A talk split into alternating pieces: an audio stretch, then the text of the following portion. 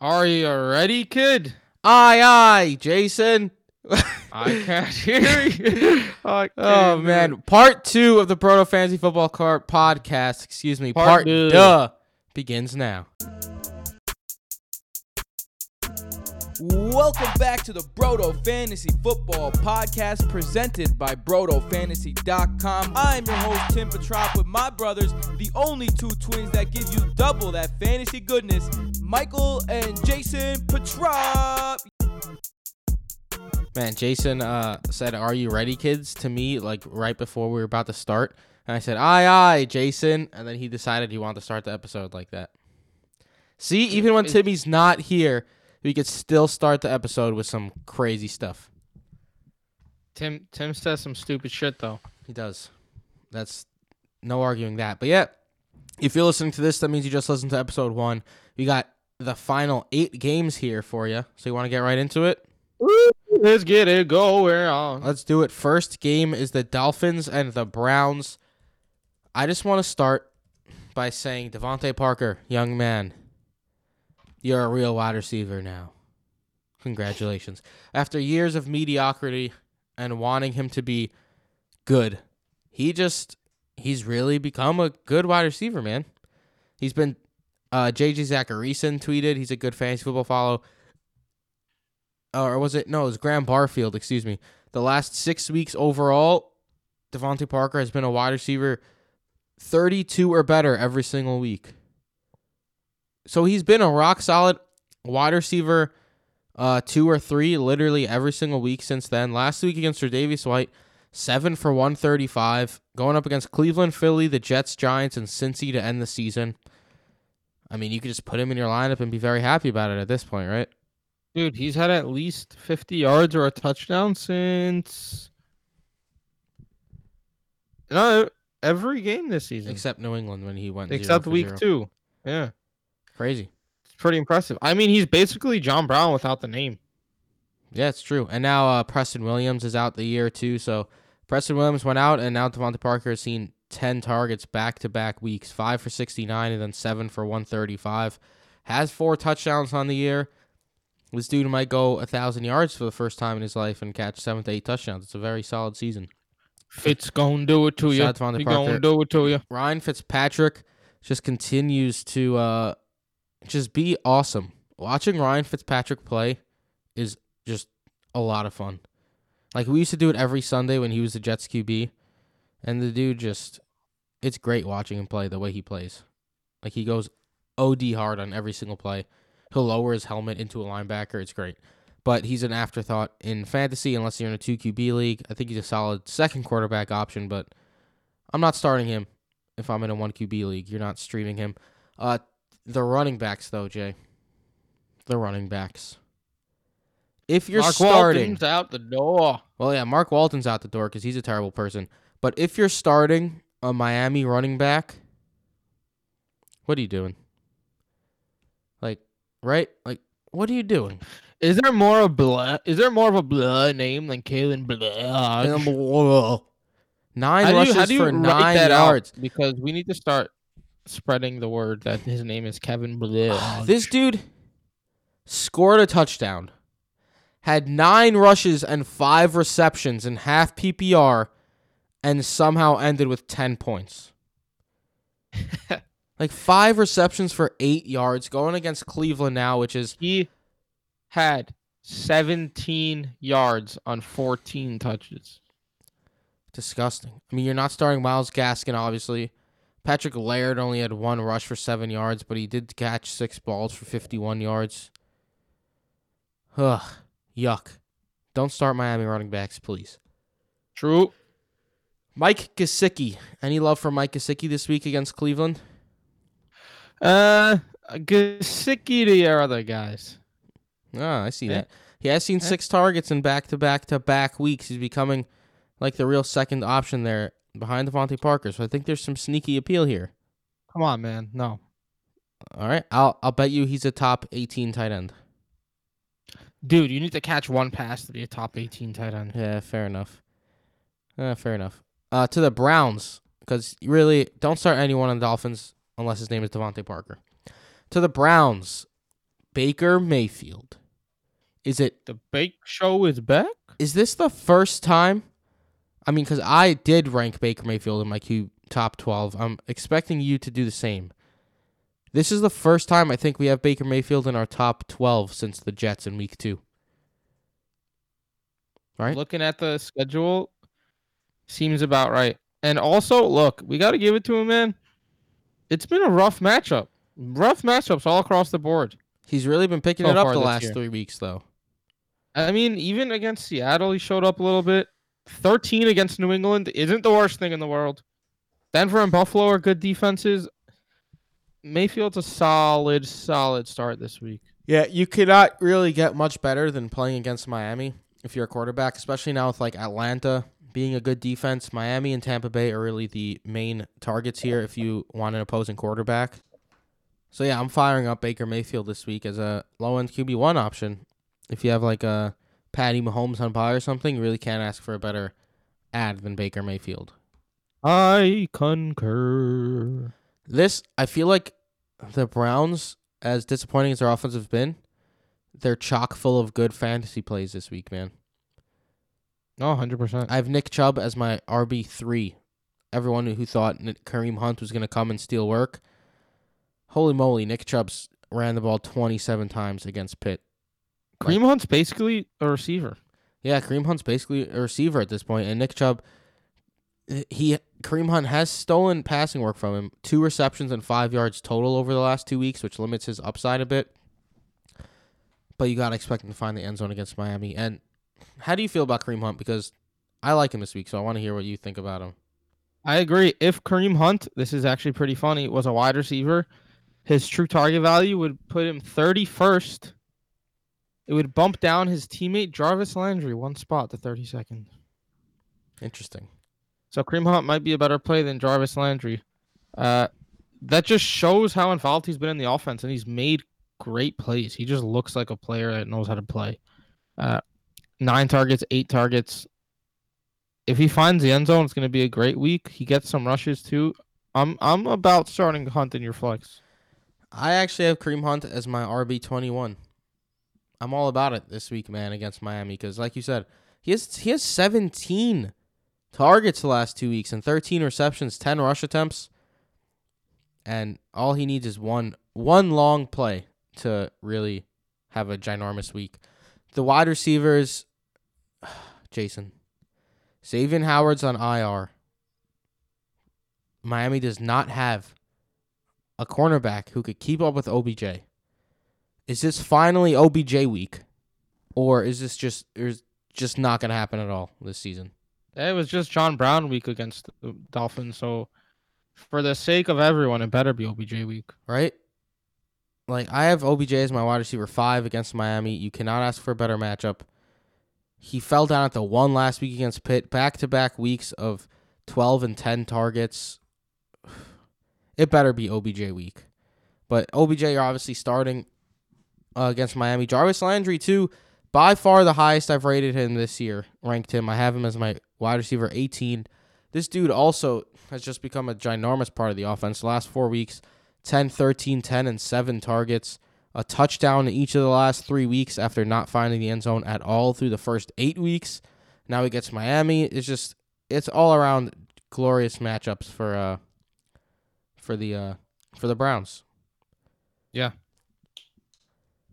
David Njoku actually practiced today, uh, coming back from IR. Unsure if he's going to play or not. I mean, uh, even in this glorious matchup, I don't think you could trust him first game off IR, right? No, definitely not.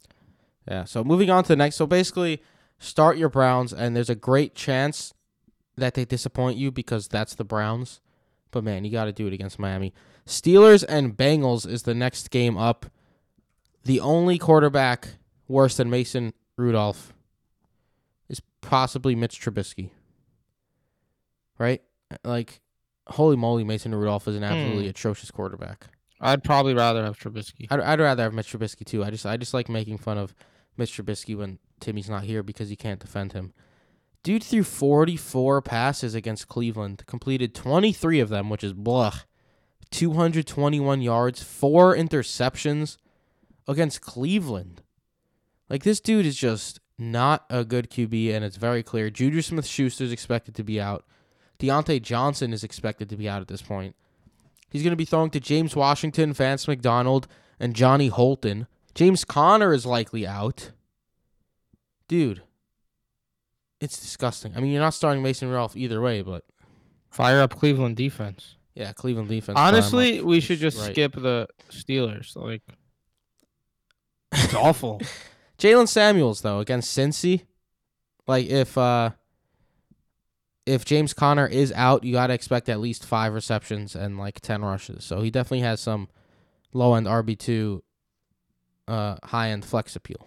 No, I agree. You got to start Samuels if Conner is out. Yeah. Start Conner if Conner is in. Besides that, I don't want to touch anyone, including the fridge out there at tight end. Yeah, advanced refrigeration. James Washington, I mean, it's tough because if he's the only real outside threat, you gotta on, man. at least think he could at least have a decent game. But Come on.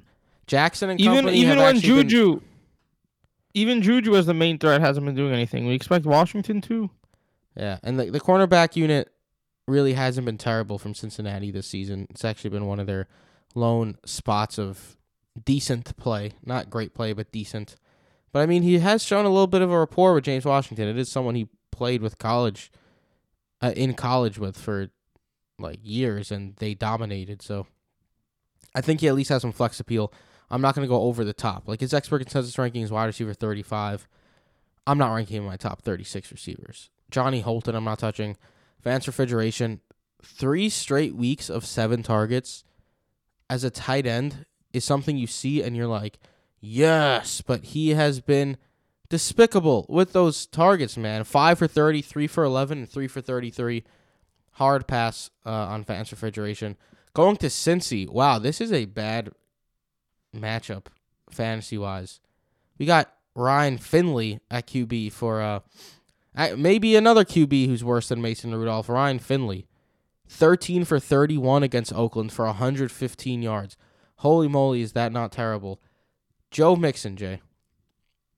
How you feeling this week? Because it's there's a random resurrection of Joe Mixon's fantasy career over the last three weeks because he's just been getting so much work. The Bengals were much more fun when Jeff Driskel was their backup and not Ryan Finley. Yeah, I agree. Just saying. The Lions are pretty fun right now too. Um look, Mixon, I don't think anything's changed, man. He's a bad running back that's finally getting volume again. And he's still not doing much with it. 17 for 66 against the Rams. Baltimore 30 for 114. Congratulations. Like, yeah, you got to do something with that. But it's still not great. He had a good game against Oakland, 15 for 86, and his touchdown run was spectacular. That's just been his most a nice efficient game. That was a nice play that he made. He caught a touchdown. But I'm still. he's in he's in volume based RB two territory at this point though. Uh, that's what he's always been though. So The wide receivers, man, Tyler Boyd was in Timmy stock down on the review episode. I don't see how you could really trust any of these receivers at this point. Like AJ Brown's not AJ excuse me AJ Green is not expected to play. Tyler Boyd had three targets, three one catch for ten yards. Excuse me, one ca- one catch for zero yards, and then a rush for ten yards was his line against Pittsburgh, who's been one of the most locked down defenses over the past few weeks, uh, even against the slot cornerback.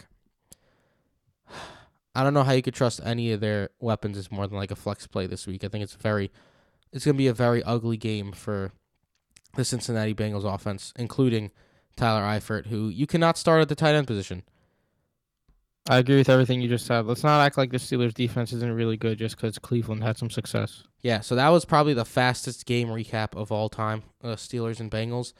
So let's move on to a more juicy matchup of the Panthers and the Saints. The Saints defense has come alive of late. So I mean, if we're talking defenses, we don't really talk defenses. Start New Orleans defense against Carolina. So you're not starting uh, Kyle Allen um at all, of course. You're never starting Kyle Allen. But the I wide told the whole world not to start him against Atlanta. Bro, Marshon Lattimore is still likely to be out. I have DJ Moore and Curtis Samuel as wide receiver twos. DJ Moore a little higher than Curtis Samuel. I'm a little hesitant about it just because New Orleans defense has been a lot better of late, but without Marshon Lattimore, they've just been so consistent as well. Moore and Samuel. Samuel had a bad game last week against Atlanta, but prior to that, he's been very solid. Any love for these two, or you think I have them ranked at uh, thirteen and twenty? Moore had Two. 15 fucking targets last week. Yeah, crazy. Unreal.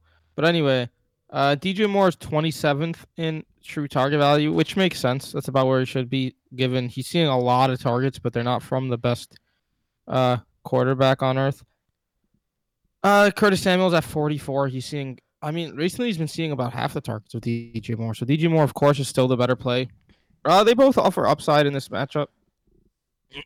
uh, Kyle Allen has been playing worse though, which, uh, if he's if he's throwing 15 targets to DJ Moore, it doesn't really matter. But when that number drops a little bit, then it starts to matter a little bit more. Uh, he completed almost double as many passes as he completed about Tennessee, for example. Uh, he's also um uh, Kyle Allen, the most points he scored on the road since week six is 17. So uh, with with DJ Moore and Samuel, it's a solid floor, but the upside isn't as high as you'd like. Yeah, I agree. And I remember the days when Kyle Allen was leading the list of QBs to start their career without an interception. Boy, how the tide has turned. It's like he threw an interception and was like, yo, this is fun. And decided I need to throw more. Jameis Winston hit him up was like, "Yo, that shit fun," and Yeah, he was like. "Yo, this is fun," and that was it. Greg Olsen, uh, typical Greg Olsen. Like, if you want five to eight points, he's your guy. If you want to be my tight end, then you got to So, start Greg Olsen. There's not huge upside here against New Orleans, who's been solid against the tight end, but with the tight end landscape the way it is, you you likely need to start Greg Olsen. But I prefer someone like Jacob Hollister or Dallas Goedert if you're looking for upside. I uh, concur. To the Saints, I want to start with Alvin Kamara, bro, not Drew Brees, because Alvin Kamara finally had an Alvin Kamara esque game last week. Maybe he's finally done with this injury. He had 13 rushes, 75 yards, 10 receptions on 10 targets, only 47 yards on those uh, receptions. But but if you catch 10 balls, dude, this guy is 6, 7, 8, and 10 receptions the last four weeks. He's basically the wide receiver two, uh, alongside Michael Thomas. And now he gets Carolina, who has been absolutely torched on the ground. Guess how many points per game they've given up recently, Carolina, Jay, To running backs, Yeah. or just in general, to running backs. uh, to the whole team or to the RB one. To the running the running back position over the last five weeks. 25. 33 points per game. Yikes. Yeah, if Christian McCaffrey didn't exist, Alvin Kamara would be my surefire RB one, but he's my surefire RB two. So yeah. Wait, we skipped right over Christian McCaffrey when we spoke I about mean- Carolina. I think because it's just so obvious. Like, you know, it's sometimes so obvious that you don't have to talk about someone. So when it's so obvious, you have to talk about someone. It's kind of funny looking at his stats. Like this dude has nearly sixteen hundred yards and fourteen touchdowns in ten games. I think the big thing this year is that he's become a very good runner. yeah, He has almost as many yards as he had last season. Like Yeah. his true target value um of the running backs is seventh. The the attempts from Kyle Allen aren't that valuable. And if you look at his numbers receiving, you could see that he's had some down weeks. Not in the touchdown department, but three for 20, four for 38. He's he's doing it on the ground, which is good to see. Yeah, this dude is just unreal. So yeah, McCaffrey and Kamara are my RB one and two going into this week. Michael Thomas. Michael Thomas week was in full effect last week. Honestly, if I'm being quite honest, brother, I was a little disappointed last week that Michael Thomas only went 8 1 14 and 1. Uh, That's that's come on. I feel like he could have done more against Tampa. Come on. But yeah, that's obviously nitpicking because he's like the Christian McCaffrey of wide receivers. Obviously not that level, but he's just so ridiculously consistent. He hasn't had a single game outside the top 25 this season. He's been inside the top 5 half his games. Dude is ridiculously consistent. So sign me up for some Michael Thomas. No love for Ted Ginn or Tre'Quan Smith on my behalf. Any chance you think they they are at home against Carolina? Any chance Nah. you think one of them has a big play? It's just been so. None Too of them. mouths to feed. It hasn't been the Ted Ginn and Tre'Quan Smith like last couple years where at home they've been a better play. It just they just really haven't been good plays at all this season. Because one of them gotta go. It's true they're cannibalizing off of each other. Jared Cook, last player from this game, he is becoming the option that people wanted him to be when they drafted him this season. 12, 11, 10, and 10 in half PPR the last four weeks, a touchdown in three of four games. Only two targets last week, so he salvaged his day with a touchdown. But it's a touchdown nonetheless. Carolina has been stout against the tight end. This week, I have him as my tight end five this week, just because of the tight end landscape. But man, I think there's some bust potential here.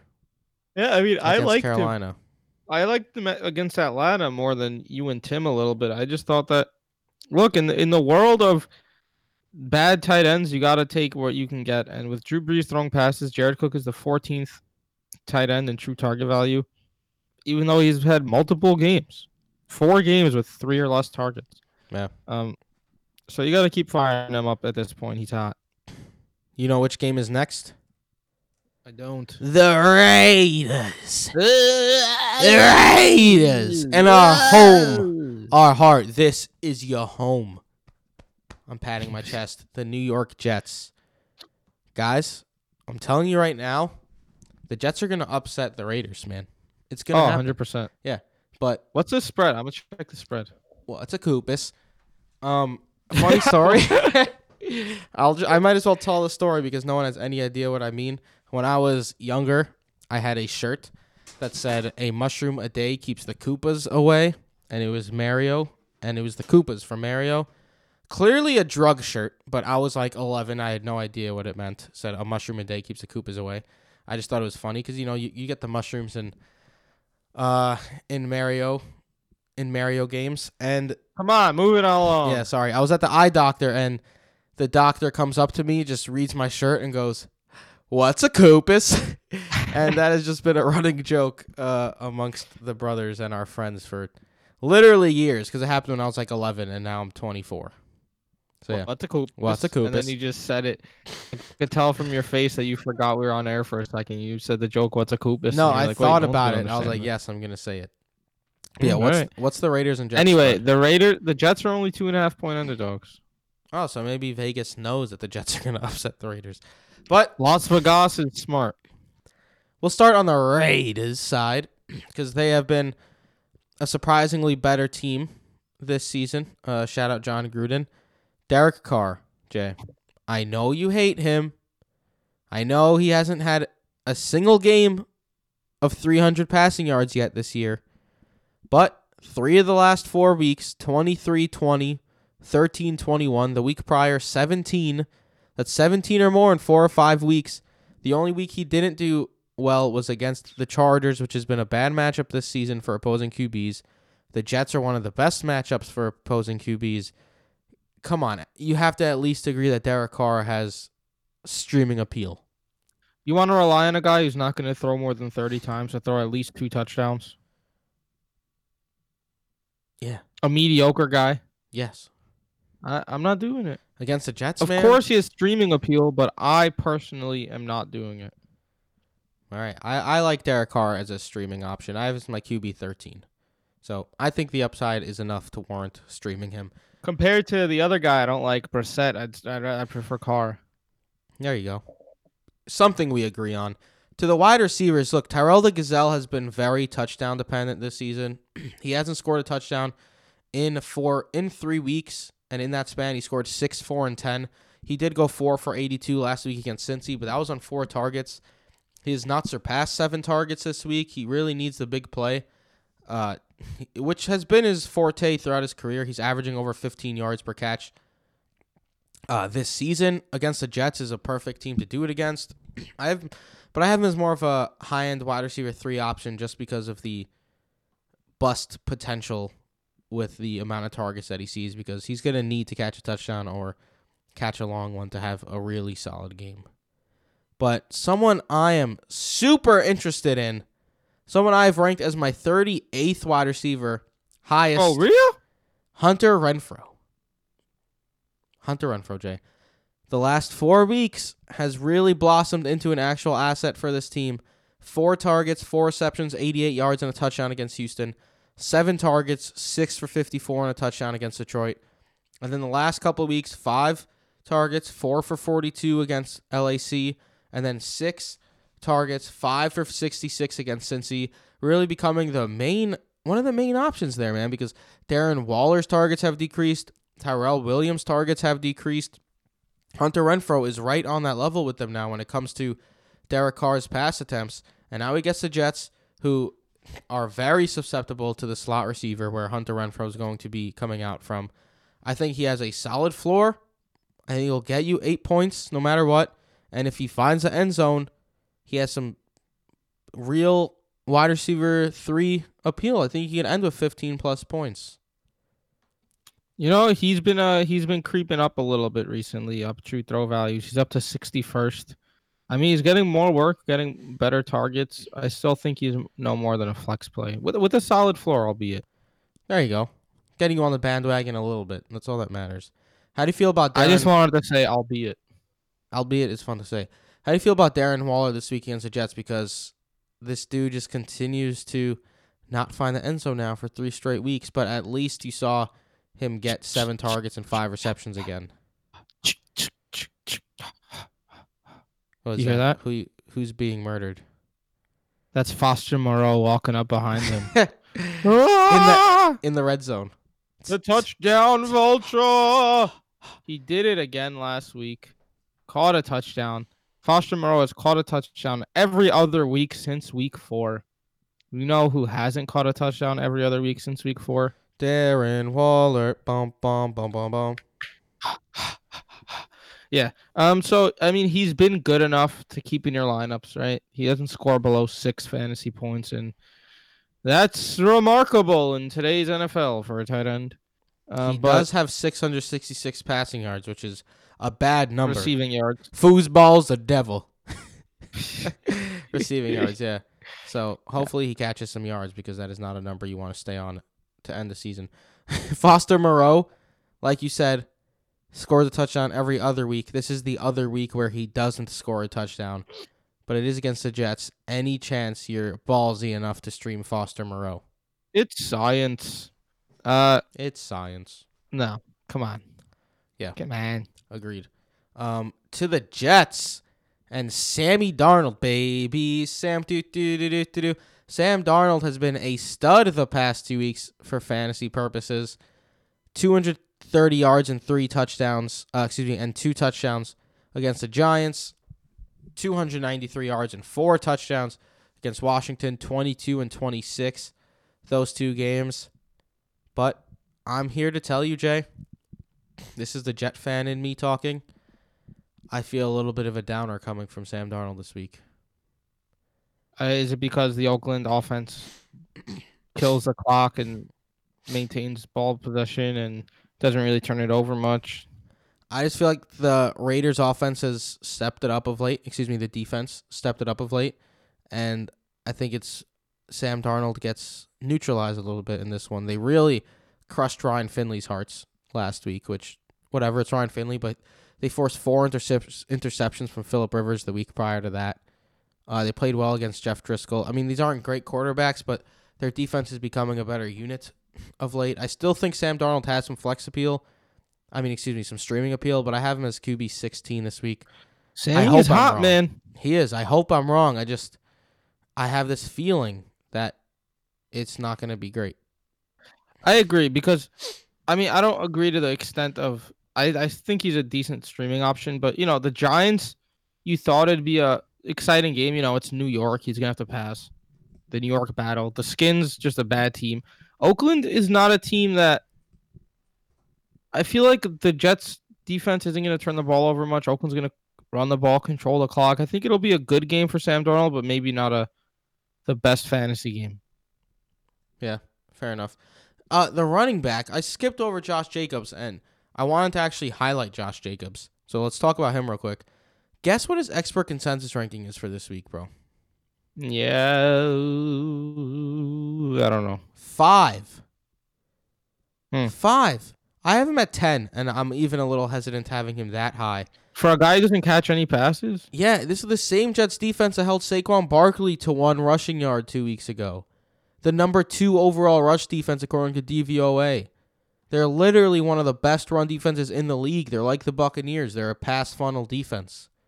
uh, lower him in your rankings. You got some good info on your hands. Yeah, which is why I like Derek Carr this week as a streaming option, Jason. And Josh Jacobs, look, he's ridiculously worked on the ground.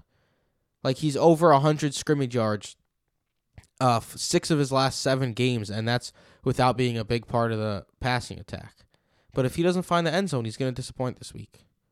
But Le'Veon Bell, who I actually have one spot higher than Josh Jacobs going into Oakland, has been, excuse me, home against Oakland, has been better of late 16, 15, and 16 the last three weeks in half PPR, 17, 18, and 18 rushes back into Le'Veon Bell territory. He hasn't been as effective as you hope, but it's nice to see him getting involved in the passing game and getting a bunch of running work as well. And against Oakland, which is not a stout run defense, they were better in the beginning of the year, but they've been, uh, haven't been as good of late.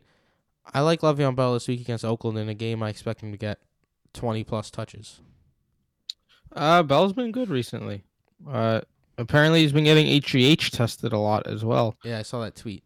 It's interesting. But I mean, he's getting to that area where he he's consistent. He's not the guy who's going to put up 30 points that we're used to, but he's basically hitting the teens every week, getting a good amount of carries, getting a few more targets. Now, I don't think that should change against Oakland. Week 13 against Cincy is going to be a nice week to have him.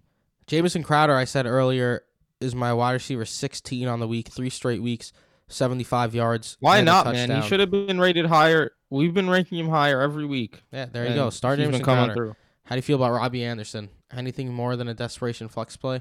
Uh, yeah, Tim was bugging saying he got off the schneid there. Um, The in the review episode. No, no Schneike there, man. He caught Yeah. one pass.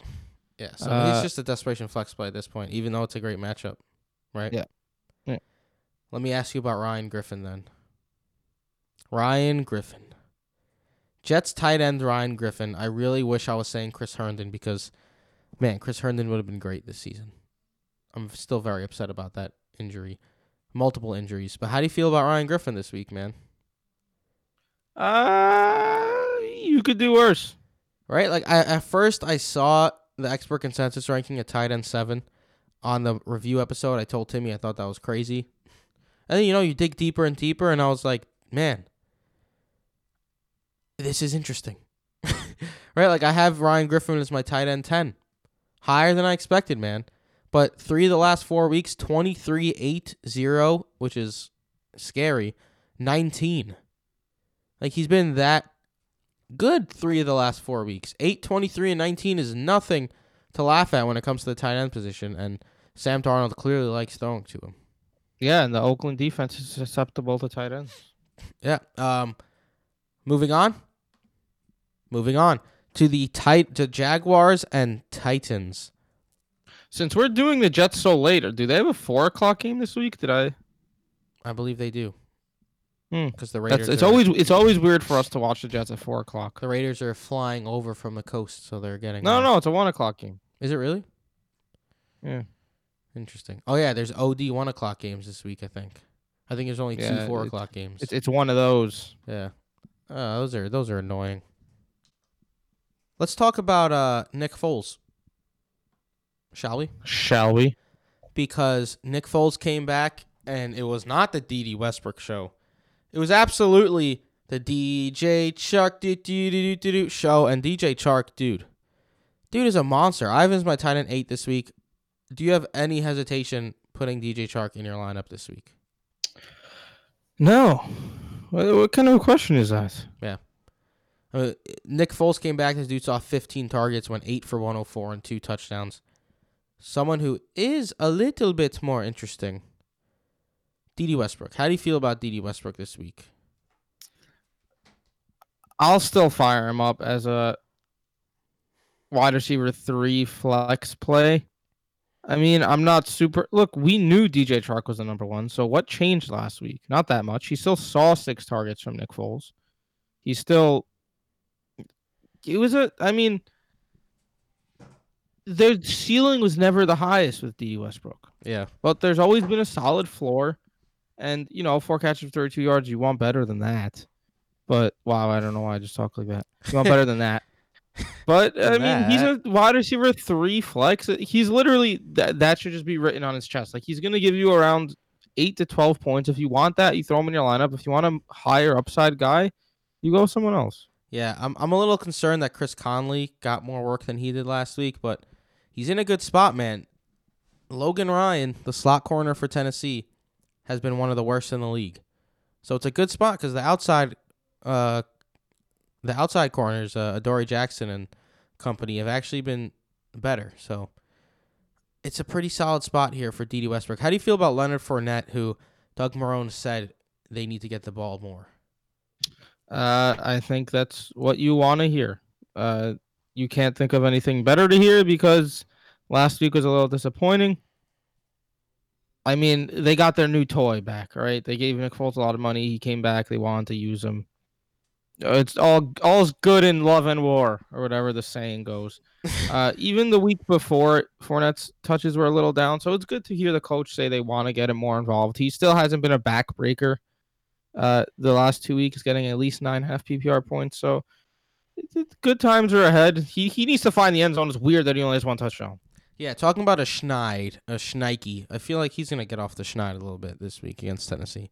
It's not a tremendous matchup, but back to back weeks of single digit fantasy performances is a little a little surprising. Well, ten point two uh two weeks ago and then last week just under ten. So I, I think he has a solid game ahead of him. I has my I have him as my RB uh six this week, a little higher than expert consensus rankings because I don't. I think this is going to be a tough fought game, and I expect them to uh to uh to run the ball a lot. So on to Tennessee. Ryan, where's Ryan Tannehill in the true throw value rankings? Because last year he really surprised us. He was the QB six. So how's he at this year? Was that more of a Adam Gase effect, or is he just a super efficient quarterback? I'll tell you what, kid. If you look at Ryan Tannehill, he doesn't put up the most fantasy points, but the last four weeks he's put up 20, 19, 25, and 19. Yep. And he doesn't throw the ball much. So where does that get you? And he doesn't run too much, although he uses legs a little bit. Where's Quarterback six. Quarterback six. He's he's doing his thing, man. Throw value. Efficient McGee is what I'm gonna start calling him. Efficient McGee is not a bad name. Dude, 19 fantasy points on 13 completions against KC. Yeah. This dude just continues to be decent, even though his wide receivers are doing nothing. AJ Brown and Corey Davis. Right? Like and it's crazy because you can't start them either. Against Jacksonville, there is no like they're even without uh Jalen Ramsey, hope that they'd become a better passing uh attack for opposing offenses. That really has not been the case. AJ Brown and Corey Davis's week, I do not expect them to have very good games against Jacksonville, and I don't see how you could use either as more than a flex play. I slightly prefer AJ Brown, but I, I just don't like either. I don't really see the appeal for these two. You know, I agree. Derrick Henry against Jacksonville. How you feel? How you feeling about Derrick Henry against Jacksonville? How you feel? Awesome. If Tennessee wants to win, they're gonna have to feed the beast, and they've been they've done a decent job of feeding the beast um, this year. Let's not forget the last time out, he had 188 yards against Kansas City on 23 rush attempts. Oh yeah. Uh, that's not an anomaly. He's he's he's gonna get fed the ball. Uh, it's about it. prior to the bye week, 23 and 32 half PPR fantasy points. So he was really getting hot. So hopefully Derrick Henry owners could ride This is where he got hot last season. This is where he got hot last season and led I, I was to say led a lot of owners to playoff victories, but people who owned him definitely were not being led to playoff victories. So, yeah. This year he can though because he's actually been good. Uh Delanie Walker, if he comes back, it's a bad matchup against Jacksonville. If he doesn't, Jonnu Smith was not great the last couple weeks. He only had that one big game. So any love for the tight ends? Uh, not too much. I mean, Tannehill's an efficient quarterback, so you want to try to target those quarterbacks. but there's just not enough consistency there on John Smith's part where you could really trust him. Yeah, I agree. Uh, to the Cowboys and the Patriots, this should be a slobberknocker slugfest, fun-filled football game. Am I right? That sure. I mean, uh, it's an exciting game to watch. I mean, it's Not when you describe it that way, you slobber knocker fun fest filled. Football game. Uh, it could Yeah, you know my my best friends. ah best friends. But dude, so what I'm looking at here is the New England defense. Right, they've been so good this season. But then they faced Lamar Jackson and the Ravens, and Lamar Jackson torched them. And that has really been their only like real legitimate test this season. Like even the Eagles last week, their offense has been struggling all season, and they don't have that downfield threat. And Alshon Jeffery was out, so I'm not completely backing away from Dak Prescott here. I know obviously Cooper's downgraded, Gallup's downgraded, Randall Cobb is downgraded. Like if you don't downgrade these guys, you're nuts. But I mean, Dak Prescott could get it done with his legs too, right? And he's thrown for he's he's scored three touchdowns each of the last three games. He has one game this season under 18 fantasy points. If I'm a Dak Prescott owner, I'm just riding the wave that he's been on this season. Any any chance you sit Dak Prescott this week? Uh, it depends who's on my waiver wire. I Jeff guess. Driskel? No, I'm starting Dak. Baker Mayfield against Miami. Depends on the setup of my team. Probably Dak. Jameis Winston against Atlanta if he somehow hit the wire. Probably go Jameis. Interesting. How do you feel about uh the pass catchers? Because I Uh, I just want to say, look, a few weeks ago I said Amari Cooper's been a little bit inconsistent and not getting enough love, and Michael Gallup's, I mean, getting a little bit too much love, where Malcolm Michael Gallup's not getting enough love. Remember when I said that? Yeah. Michael Gallup is now up to fifth in true target value. Damn. son. Amari Cooper is eleventh. Gallup has been a stud, Yes. an absolute stud, and if you look at his numbers, they're studly, and he's not getting treated as a studly Stutterson. Um, so because even when he's not putting up 75, 100 yards, he's he's finding the end zone. Uh, he's been very good recently. He's had a couple of down weeks in between a very consistent season, and of course, New England's matchup is super tough. But Gilmore's going to be on Cooper, and I think that I I prefer Gallup to Cooper this week. prefer Gallup to Cooper. That's not that crazy. It's it's been like that That's a few weeks now. I'm I'm intrigued. That's that's an interesting thing to say. I think it's a little crazy, but so be it. Sometimes you got to be a little crazy. A Coop did go only three for 38 against Detroit last week, but I mean he torched Minnesota, torched the Giants, torched Green Bay. He has those huge the huge game potential. I mean, and he's been ridiculously great this season in plenty of games. So I, I still like. I have him as a wide receiver 11. Obviously, there's some bust potential here. I got Michael Gallup at 22. So I'm I'm still trusting him there too. I got Randall Cobb more in flex territory. I know he's been great the last two weeks, man, but I just can't against Jonathan Jones in the slot. That's literally the worst matchup you could have this season. Uh, fantasy points, fantasy like point wise against that slot corner. It's it's really tough to trust him, man. But he's been so ridiculously involved of late. So I, I still like him. I could see you putting him in your wide receiver three. I prefer him as a flex, and there's some clear, some clear downside as well. There's there's most certainly downside. How you feeling about uh, Zeke? Uh, Zeke Zeke. It's not going to be his Zeke. Zeke.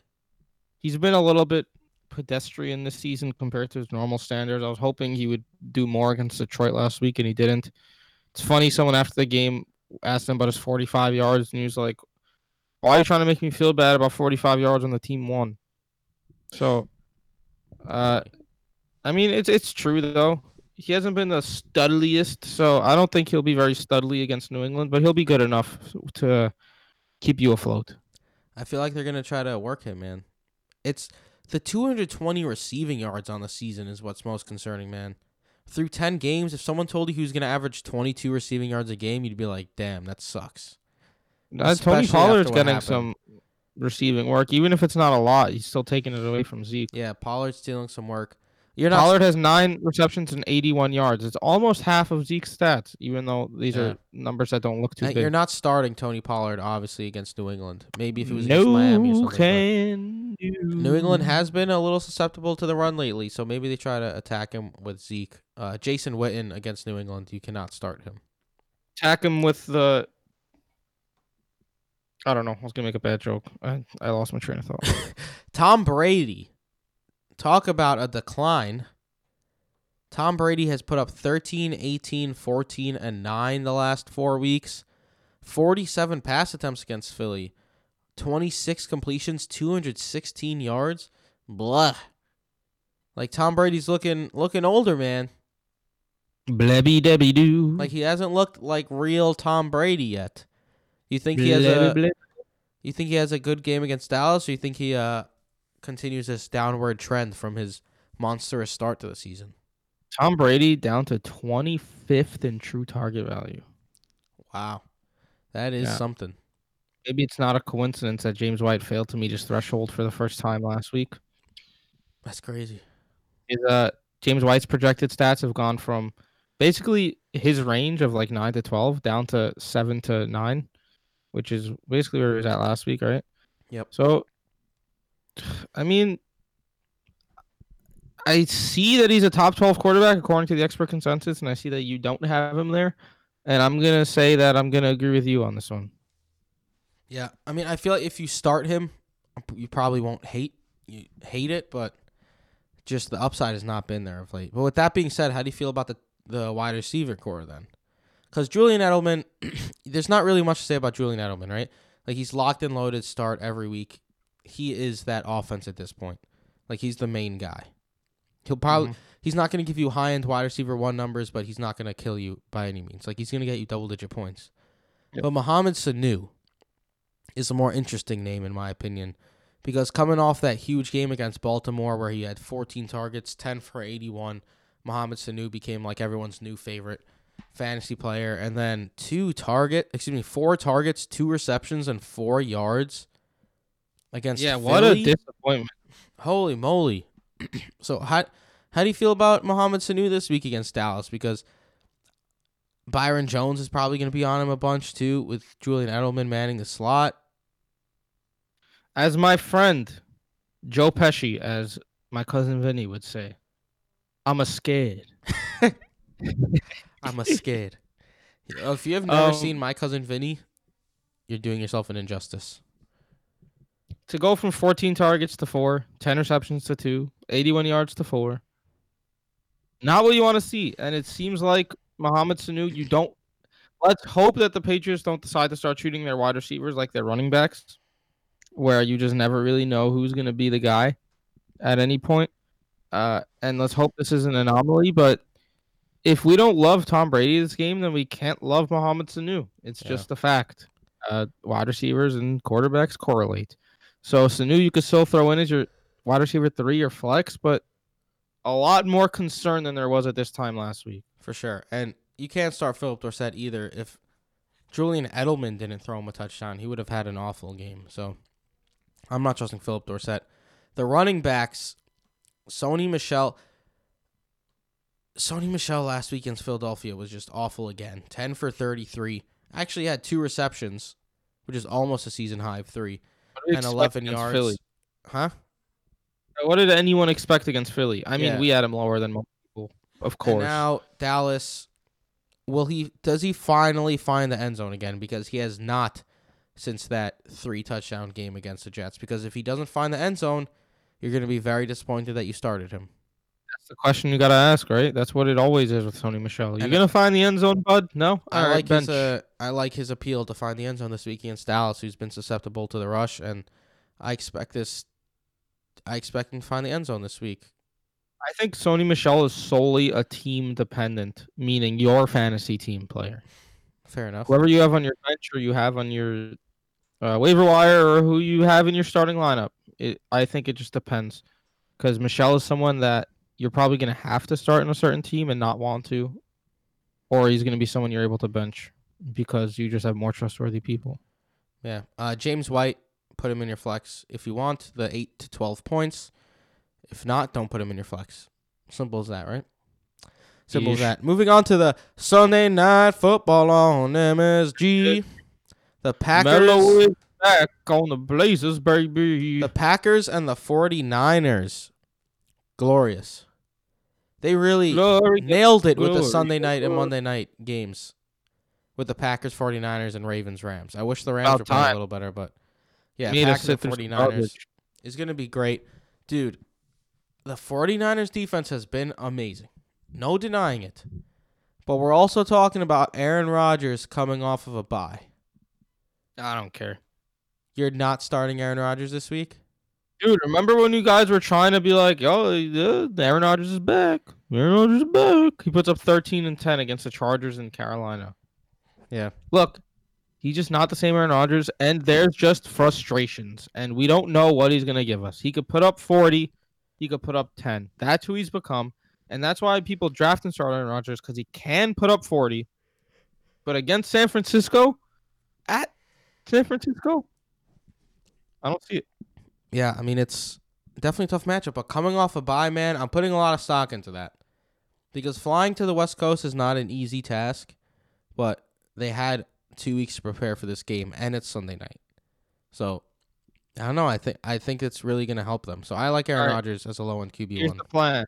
You talk about the other Packers. I'm gonna look up Rodgers' game logs from the past few years and see what he's done, and just interrupt you about every season. Uh, sounds good. Aaron Jones against San Fran. Obviously not an ideal matchup, but like I said, I really like these players not just because they're they've been great, but because they're coming off a bye against San Fran. Obviously, there's some bust potential here with Aaron Jones. He's shown it throughout the season with Jamaal Williams stealing work, and if he has a bad start to the game, they'll use him less. Three games with under seven, but holy moly, does he have boom potential? Four games over 23 two games of 38 fantasy points or higher, 14 total touchdowns on the season. Me and Jason are not on the trade Aaron Jones bandwagon because touchdown regression is coming, because touchdown regression would not have said he was going to score three touchdowns against Carolina. Sometimes a player just scores a lot of touchdowns because the team is great and they like to use him in the red zone. And that's exactly what's happening with Aaron Jones. So he has a good a chance as anyone every week to find the end zone. So I like him as a low end RB1 this week against San Fran. Jamaal Williams, on the other hand, a little less flex appeal than normal because of the matchup. He did have 13 rushes and 63 yards against Carolina, but it ended his four game touchdown streak where those touchdowns really buoyed his performance. So he needs to find the end zone against San Fran. I don't see them scoring a bunch of TDs against San Fran, so I don't know if Jamaal Williams finds the end zone, which really lowers his potential output. So I like him more as a of a low end flex play this week, and I'd I'd rather look elsewhere. Davante Adams against Dunbar and Richard Sherman. Davante Adams, guess how many touchdowns he has on the season, Jay? Davante Adams. Uh, one. No, zero. He hasn't Oh, scored a damn one. touchdown yet. I know he was hurt, but he's played six games without scoring a touchdown. This is a prime time game, Sunday night football, coming off a bye. He knows that he has zero touchdowns. I guarantee it. Davante Adams finds the end zone this week. I don't care if it's a tough matchup. He's finding the end zone. Simple as that. I have him as my wide receiver seven. That's just I'm calling it now. Throw it on the board, yes. Well, that would be good for Aaron Rodgers. Um, and back to Aaron Rodgers, your theory does not hold well against his past performances. Interesting. Last year, off of a bye, he lost at the Rams. Uh, went 18 for 30 with 286 yards and one touchdown. Not great. I mean, it's decent. Um, 2017, he was injured, so no bye week. 29, 2016, sorry, off of a bye, they beat the Giants. He put up 259 and two touchdowns, so decent game. 2015, off of a bye, lost to Denver. 77 passing yards Yuck. on 22 attempts. But I mean, that's also Mike McCarthy. This is not a Matt LaFleur I offense. know. It's I was, offense, I was so- just looking to see how he fares against Oh, off yeah, of bye so- weeks. You know, some people little a bye week gets them out of their pizzazz. I'm a little surprised that it was uh, that low, but what are you gonna do? Jimmy Graham has really lost his appeal of late, and San Fran is one of the most difficult matchups, so I'm not trusting him here. Uh, yeah, so I feel you. on to San Fran. Now that Jason has returned from doing his Aaron Rodgers research, tell me about Jimmy G and why uh, you don't like him as a streaming option. Why did you think I don't like him? Because he hasn't scored more than 15 against any team not named Arizona. I agree. Shimmy Sharopolo is not the best um option. I don't know why I decided to call him Shimmy Shermopolo, but if he shimmied during touchdowns, that'd be fun. Shimmy, shimmy, Uh, yah, shimmy, yeah, shimmy, yeah. Against Arizona, he's thrown 45 and 37 times. That's why he's put up so many points. Uh, Seattle, he put up 46 attempts and still only scored 11. Now, he's been, these Arizona games have helped him. He's ninth in true throw value now, uh, thanks to those uh, boosts.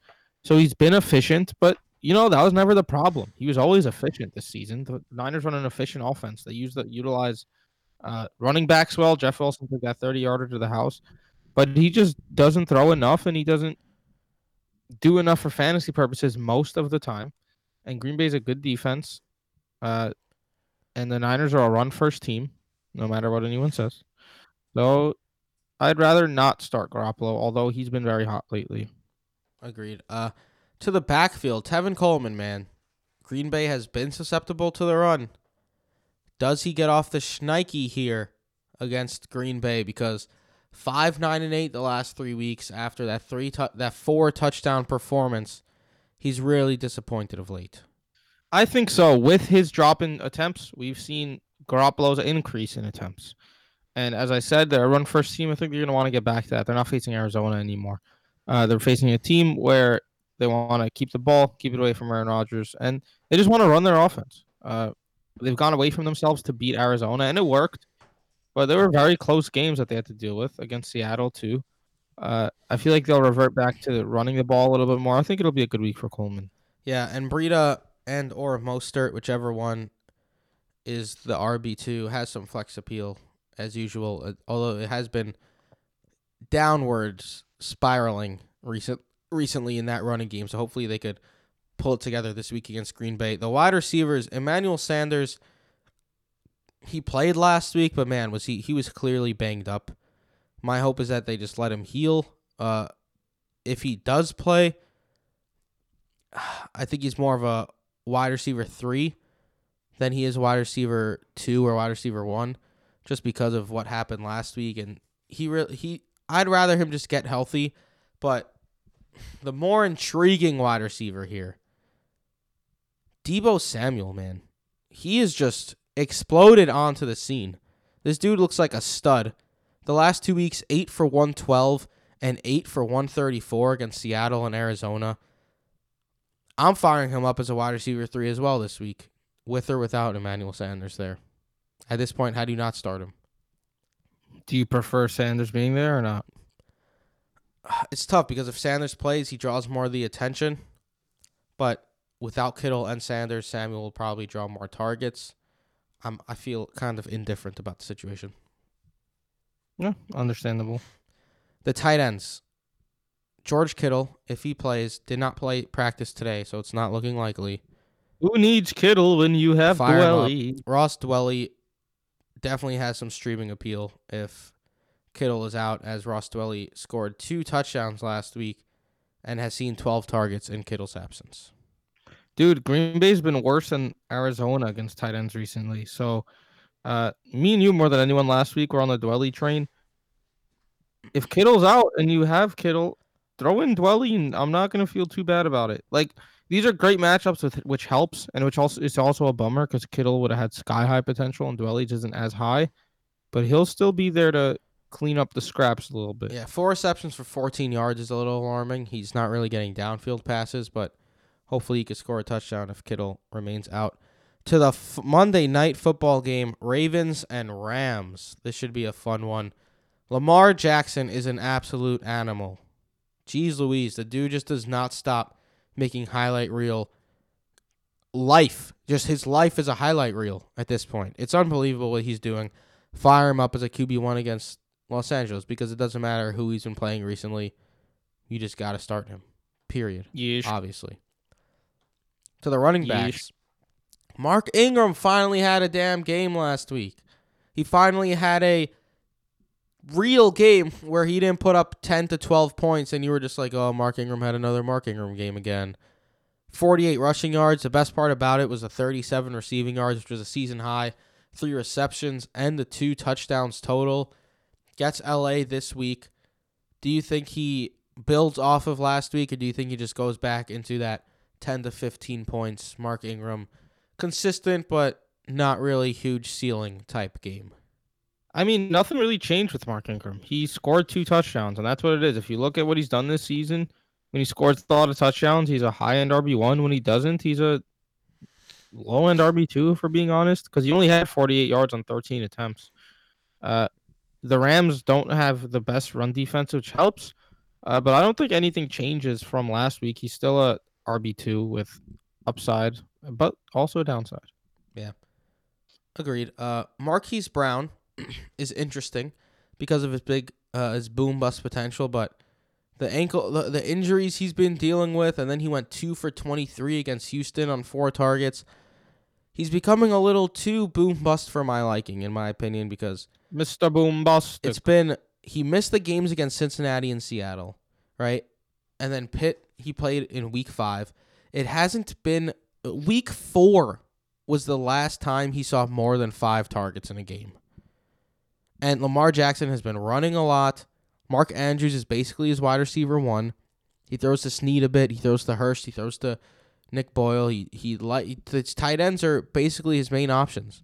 So Marquise Brown is very hit or miss and if he's not healthy, it just makes him an even bigger miss, you know? So it's he's still wide receiver 3 territory, but I don't love him this week against the Rams. I agree.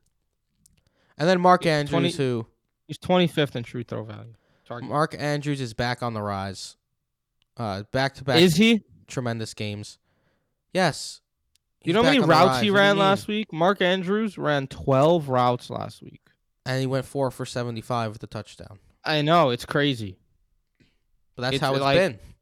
Yeah, he doesn't need to run more than 12 routes. Yeah, so fire up Mark Andrews as a high end tight end one, and that's that.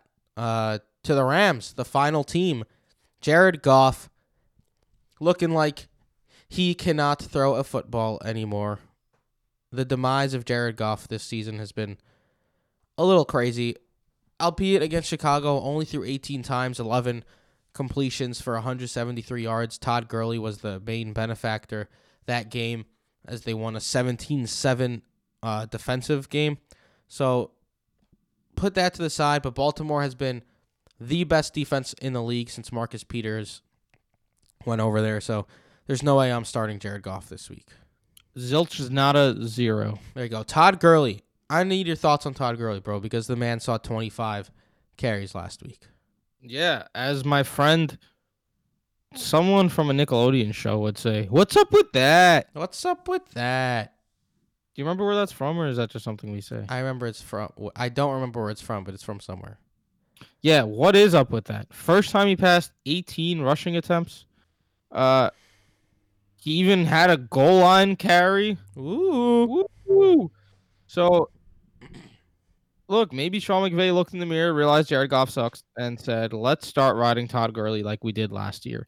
And maybe, not the craziest thought, they were holding off to do this at the end of the year. Maybe they wanted him fully healthy in the stretch run and for the playoffs. And now, you know, we're 10 weeks into the season. 11th week, they said, all right, it's go time now. Let's get this guy some burn in the regular season and then get him to go in the playoffs because they're going to need him and they're going to need him to get to the playoffs. So eh, I'm going to be very interested to see the work he gets this week. Uh, but I don't think it's crazy that that happened.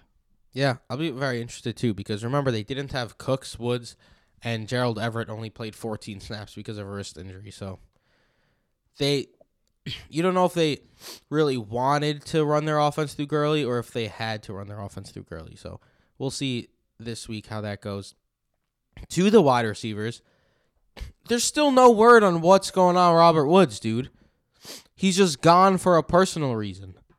Me and you almost got royally screwed over with Ro- with Robert Woods in a league.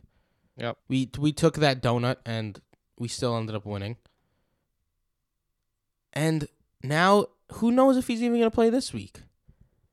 So that's a mess. Brandin Cooks is expected back, but he's been a mess this season. You don't know how involved he's going to be. Like, sure, he's expected back, but is he going to play a full role? Is he going to be Brandin Cooks? Who knows? And then Cooper Kupp. confused.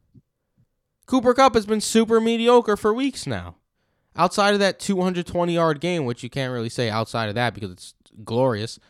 17 yards, 50 yards, 0 yards, and 53 yards. I don't know what's going on with this offense, but all I know is that Cooper Kupp has fallen down into low end wide receiver one territory. There is some scariness that comes along with playing him now against Marcus Peters and Marlon Humphrey. Same goes for Brandin Cooks and Robert Woods if they're active and playing. Josh Reynolds, you can't play. Gerald Everett was supposedly healthy and only played 14 snaps because of his wrist, so who knows if he's going to be fully healthy. I like Gerald Everett if he is healthy, but now you got to if you start him, you take you take on the risk of him not being fully healthy unless he gets some full practices in. It's going to be risky. I agree with everything you said. I kind of just ran through it all because it's just It's, it's, a really the perplexing. entire offense is a giant curveball. yeah, it's been a perplexing season for the Which way is it gonna Los go? I Angeles just Rams don't know. offense. Well, that's about it. All we got left is the Thrive Five, folks, where Jason Oh girl. chooses five Thrive fantasy uh, props for us to give you the answers to, and we've been pretty successful this season. So take note. Is all I'm gonna say. not gonna lie. It's a little tougher this week, Ooh, I like that. I like that. but I've chosen the ones that I like, and we'll see what you think. Remember, put in code Broto with your deposit of ten dollars or more and get a free ten dollars. Aaron Rodgers at San Francisco, two and a half touchdowns plus interceptions, over 115, under 85. Over one fifteen, I take that. I agree. So Because even if it. he throws an interception, sure, he could throw for two touchdowns as well. Davante Adams is finding the end zone. Phillip Lindsay, 77 and a half total yards, home against uh, at Buffalo. 77 odds? and a half. Yep. I don't like that one. You don't? I don't.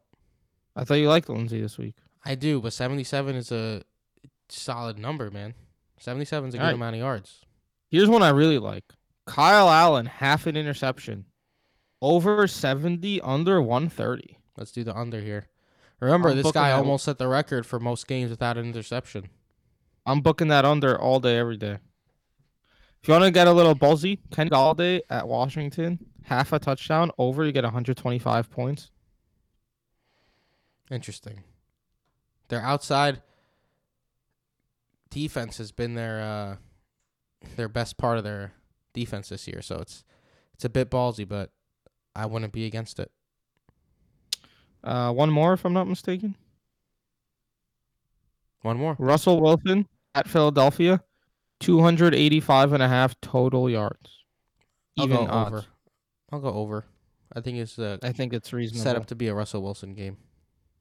solid, solid props this week. There weren't really any that flew out, flew out to me except for the Kyle Allen one. Yeah, that one 130. Take that every day. And that's it, folks. Thank you for listening. Uh patreon.com slash Broto Fantasy. If you want to support the show, that would be glorious. We really appreciate it. And you get some perks too, which who doesn't love perks, right? And the, the season's coming to an end. These waiver wire episodes are going to be more important than ever. So get them while you can. Thank you guys for listening. Good By the luck words this of- week. By the words of Michael Scott, you just can't put a price tag on benefits. There you go. Right? Is that what he says? You can't put a price tag on a fifty dollar gift card. Oh yeah, there you go. Yeah, you can't put a price tag on a fifty dollar gift card. Great show, great show, and New Girl. Check out New Girl. All right, anything else, Jay? Word. Um, come on, bro. Uh, You're better than I'm that. You at hosted so Mike great too. underscore Patrop. Jason, where can they find you? at Jason Petrop. At Broto Fantasy. At Tim Patrop. If you're feeling frisky. Uh, BrotoFantasy.com for all things Broto. True values are updated. Right, Jay? You posted the updated true values or no? You know it. Yes, he has. Share that on Twitter, bro. Share it on Twitter. So go check out True Throw Values uh, if you haven't yet, and True Target Values. There are some surprises, such as Ryan Tannehill continues to be super efficient. I wonder what he'd be like in an offense with like Andy Reid. Hmm. Interesting. Very interesting. I don't know. that's I that. like he'd just be the same Thank you guys. Later. later.